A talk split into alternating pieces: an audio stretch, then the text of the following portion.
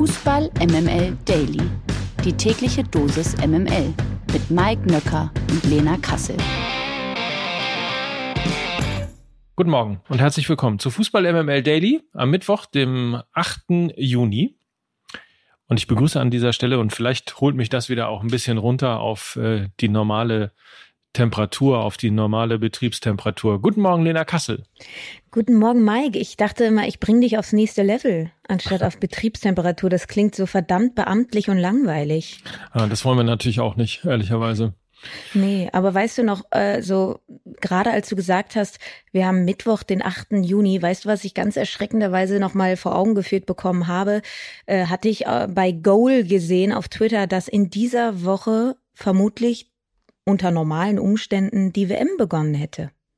Und jetzt, look at us. Wir reden über die Nations League. Ja. Yay. Genau, ist wie W M, nur anders. M M L International. Ich habe es ja gestern schon gesagt, we call it der Klassiker. Deutschland gegen England. Wie ordnest du die Partie ein, Lena? Ja, also für mich war die deutsche Nationalmannschaft schon vor dem Spiel sozusagen ein Gewinner, denn im Länderspielklassiker gegen England lief die Mannschaft in den Trikots der Frauennationalmannschaft auf, und Grund der ungewöhnlichen Maßnahme war eben, dass die Nationalelf der Männer damit für die anstehende E M der Frauen in England werben möchte, und ich finde das eine richtig, richtig coole Aktion. Von daher, bevor überhaupt angepfiffen wurde, waren die Jungs schon am gestrigen Abend Gewinner. Das Spiel an sich war eine unterhaltsame Partie. Hansi Flick hat also doch ordentlich durchrotiert. Sieben Positionen wurden in der Startelf verändert und wie wir es ja auch schon vermutet hatten, auf den Außenpositionen allen voran ordentlich durchrotiert. So rotierte eben David Raum rein. Auch ein Musiala und ein Hofmann haben gespielt, sowohl auch ein Klostermann. Gündogan kam zum Einsatz im Zentrum und vorne eben Kai Havertz. Und mir haben gerade die Außenpositionen eben vielleicht auf der linken Seite mit David Raum sehr, sehr, sehr gut gefallen. Er hatte eben sehr viel Raum auf dieser linken Seite und das hat dem deutschen Spiel gut getan. Haben gerade die ersten sechzig Minuten auch wenig zugelassen, möchte da auch das Innenverteidiger-Duo Rüdiger und Schlotterbeck, also zwei ganz große Ochsen da hinten drin, herausheben. Rüdiger ist für mich ein Spieler, der die Mannschaft besser macht, wenn er auf dem Platz ist. Das ist mir gestern nochmal ganz deutlich aufgefallen, was er für eine Ausstrahlung hat, für eine Mentalität, auch für eine Aura auf dem Platz. Also das auf jeden Fall sehr, sehr auffällig, und trotzdem muss ich sagen, dass ich Ich glaube, dass das Stürmer-Ding, also das Verhalten in der Box, ein Problem werden könnte. Ich habe auch gestern nicht diesen einen Spieler auf dem Feld gesehen bei der deutschen Mannschaft, der eben für ein Tor immer gut ist. Der fehlt eben, und ich glaube, gerade gegen tiefstehende Gegner wird das problematisch werden. Ich bin gespannt, was sich Hansi Flick da noch einfallen lässt. Um, unterm Strich ist das aber gestern eine deutliche Leistungssteigerung gegenüber dem Spiel gegen Italien gewesen, und das ist dann doch auch unterm Strich sehr positiv. Ja, und dann war ja am gestrigen Abend auch noch das zweite Gruppenspiel, und da trafen die Italiener auf die Ungarn, und Italien fährt nach dem eins zu eins gegen eben Deutschland im zweiten Spiel dieser Nations League Saison den ersten Sieg ein. Genau gesagt, ein verdientes zwei zu eins gegen Ungarn gab es. Dabei hat sich der Außenseiter einmal mehr teuer verkauft. Ähm, auch die Ungarn hatten einige Chancen sich herausgespielt und wie schon beim eins zu null gegen England gezeigt, dass man aktuell auch mit den großen Nationen sehr gut mithalten kann. Allerdings, die Azzurri haben in erster Linie ihre beiden Torschützen gefeiert. Pellegrini und Barella waren das nämlich. Es waren zwei sehr stark herausgespielte Treffer, aber auch ein gewisser Gnonto, ja, wir haben ja schon über ihn gesprochen in dieser Woche, hat wieder seinen Beitrag geleistet und mit seinen achtzehn Jahren sogar die vollen neunzig Minuten absolviert.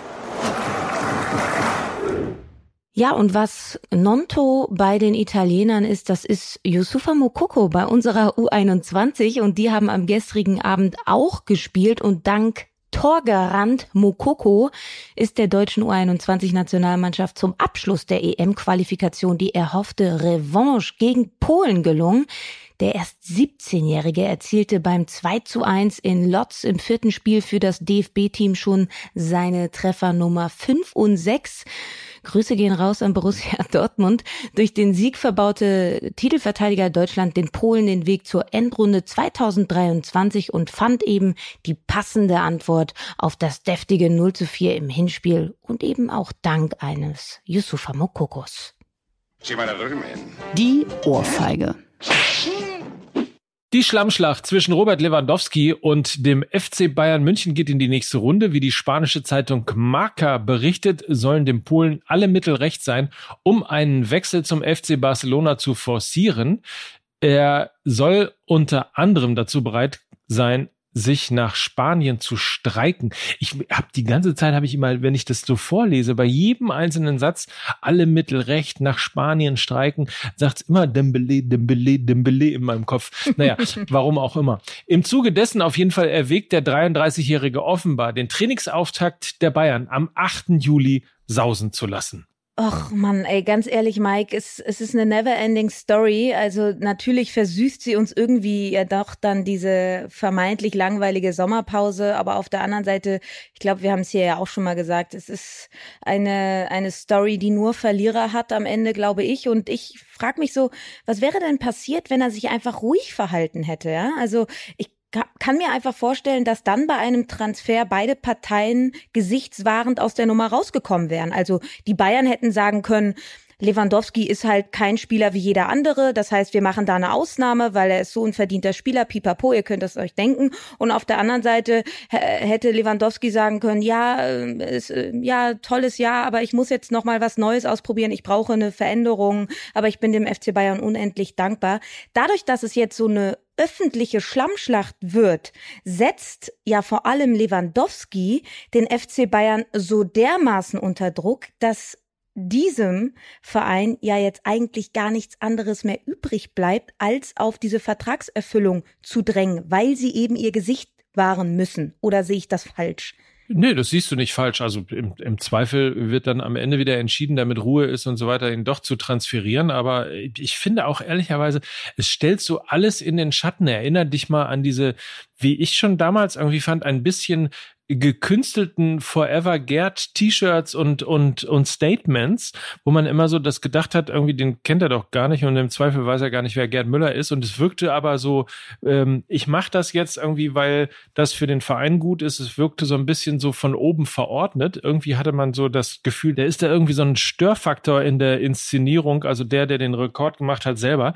Ähm, war aber immer nur mein Eindruck, deswegen habe ich da auch irgendwie mehr oder weniger hinterm Berg gehalten, und jetzt bricht das so alles so raus, ähm, weil alles, was so vorher so eine verschworene Einheit darstellen sollte, wirkt jetzt ähm, ja tatsächlich wie äh, the next big thing äh, from the next big Söldner, und ähm, das ist ehrlicherweise etwas, was ich tatsächlich nicht erwartet hätte. Also ich kann verstehen, dass Lewandowski rein sportlich und auch vielleicht von Lebensstil nochmal neue Stadt wechseln will. Und auch, dass er vielleicht jetzt auf seine letzten Jahre als Fußballer noch mal mehr verdienen will. Aber die Art und Weise, wie er das ja mittlerweile jetzt betreibt, finde ich nicht in Ordnung. Also es wirkt so, und das hast du ja gerade auch gesagt, Mike, als hätte es die letzten Jahre in München nie gegeben. Also er bekräftigte ja jetzt auch nochmal äh, ausdrücklich seinen Wechselwunsch mit der Begründung, ich gehe, weil ich mehr Emotionen in meinem Leben haben möchte. Etwas in mir ist erloschen. Es ist unmöglich, darüber hinwegzusehen. Also die Meisterfeiern auf dem Marienplatz, die haben äh, ihre Spuren hinterlassen. Äh, doch damit ja auch nicht genug. Abschließend riet er dem F C Bayern auch noch, ihm keine weiteren Steine in den Weg zu legen, und verwies darauf, dass kaum ein Spieler mehr zu den Münchnern wechseln wird, wenn er am Beispiel Lewandowski sieht, wie man schlussendlich mit seinen Stars umgeht und wenn es einem so schwer gemacht wird, den Verein zu verlassen. Und das habe ich ja auch zu dir gesagt. Ich glaube wirklich, wenn, also, wenn ein Robert Lewandowski jetzt so ein Hickhack macht, das hat Strahlkraft, ob man will oder nicht. Also es wird jetzt ab sofort immer ein Geschmäckler haben, wenn der ein oder andere Superstar äh, zum F C Bayern wechseln möchte. Definitiv.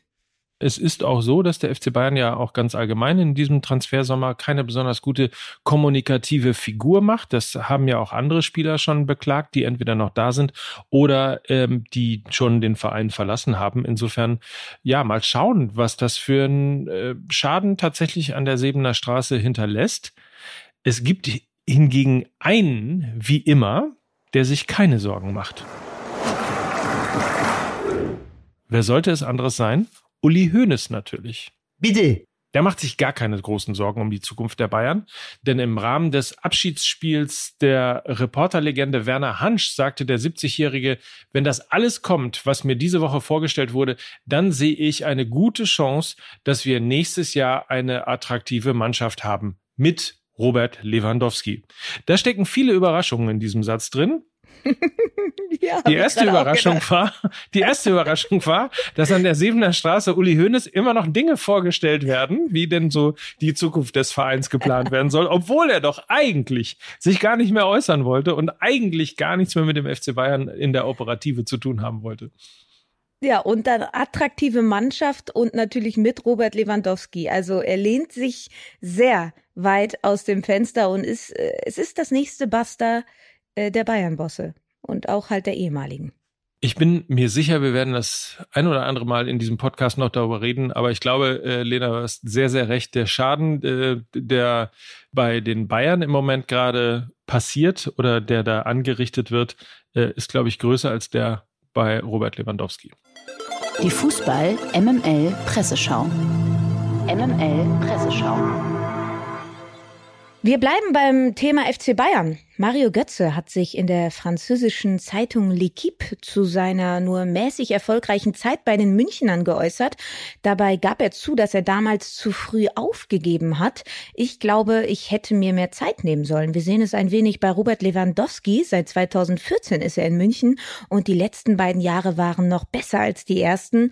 Einen kleinen Seitenhieb gegen seinen Ex-Club schickte er allerdings noch hinterher, denn nicht nur er selbst habe sich zu früh aufgegeben, auch vom Club hat er nicht langfristig die nötige Unterstützung erfahren. Und ich glaube, ja, diese, dieses, diese Zitate von Mario Götze, da steckt dann doch fußballübergreifend sehr viel Wahrheit drin. Also auch mit Hinblick auf zu frühe Trainerentlassungen, die eventuell versuchen, einen neuen Spielstil zu etablieren, die dann aber, wenn die Ergebnisse ausbleiben, direkt äh, entlassen werden. Also mehr Demut, mehr Geduld. Im modernen Fußball, glaube ich, würde Spielern, Vereinen sehr, sehr gut tun und es wäre wesentlich gesünder, oder? Und interessant, auch da langfristig fehlte mir die nötige Unterstützung. Und das ist ja immerhin auch ein Star, den sie zu der Zeit geholt haben, aus dem Vertrag bei Borussia Dortmund heraus mit dieser Ausstiegsklausel. Es war ein Riesenschock in Dortmund. Es war ein großer Schritt für Mario Götze, ein großes Risiko, das er eingegangen ist. Insofern sehr interessant in diesen beiden Nachrichten, die wir gerade diskutiert haben, nämlich einmal, was Robert Lewandowski bei den Bayern betrifft, als auch eben jetzt Mario Götze, der eben auch sagt, ihm hat die Unterstützung im Club gefehlt. Also insofern ist das möglicherweise auch ein roter Faden, der sich durch die Sebener Straße zieht.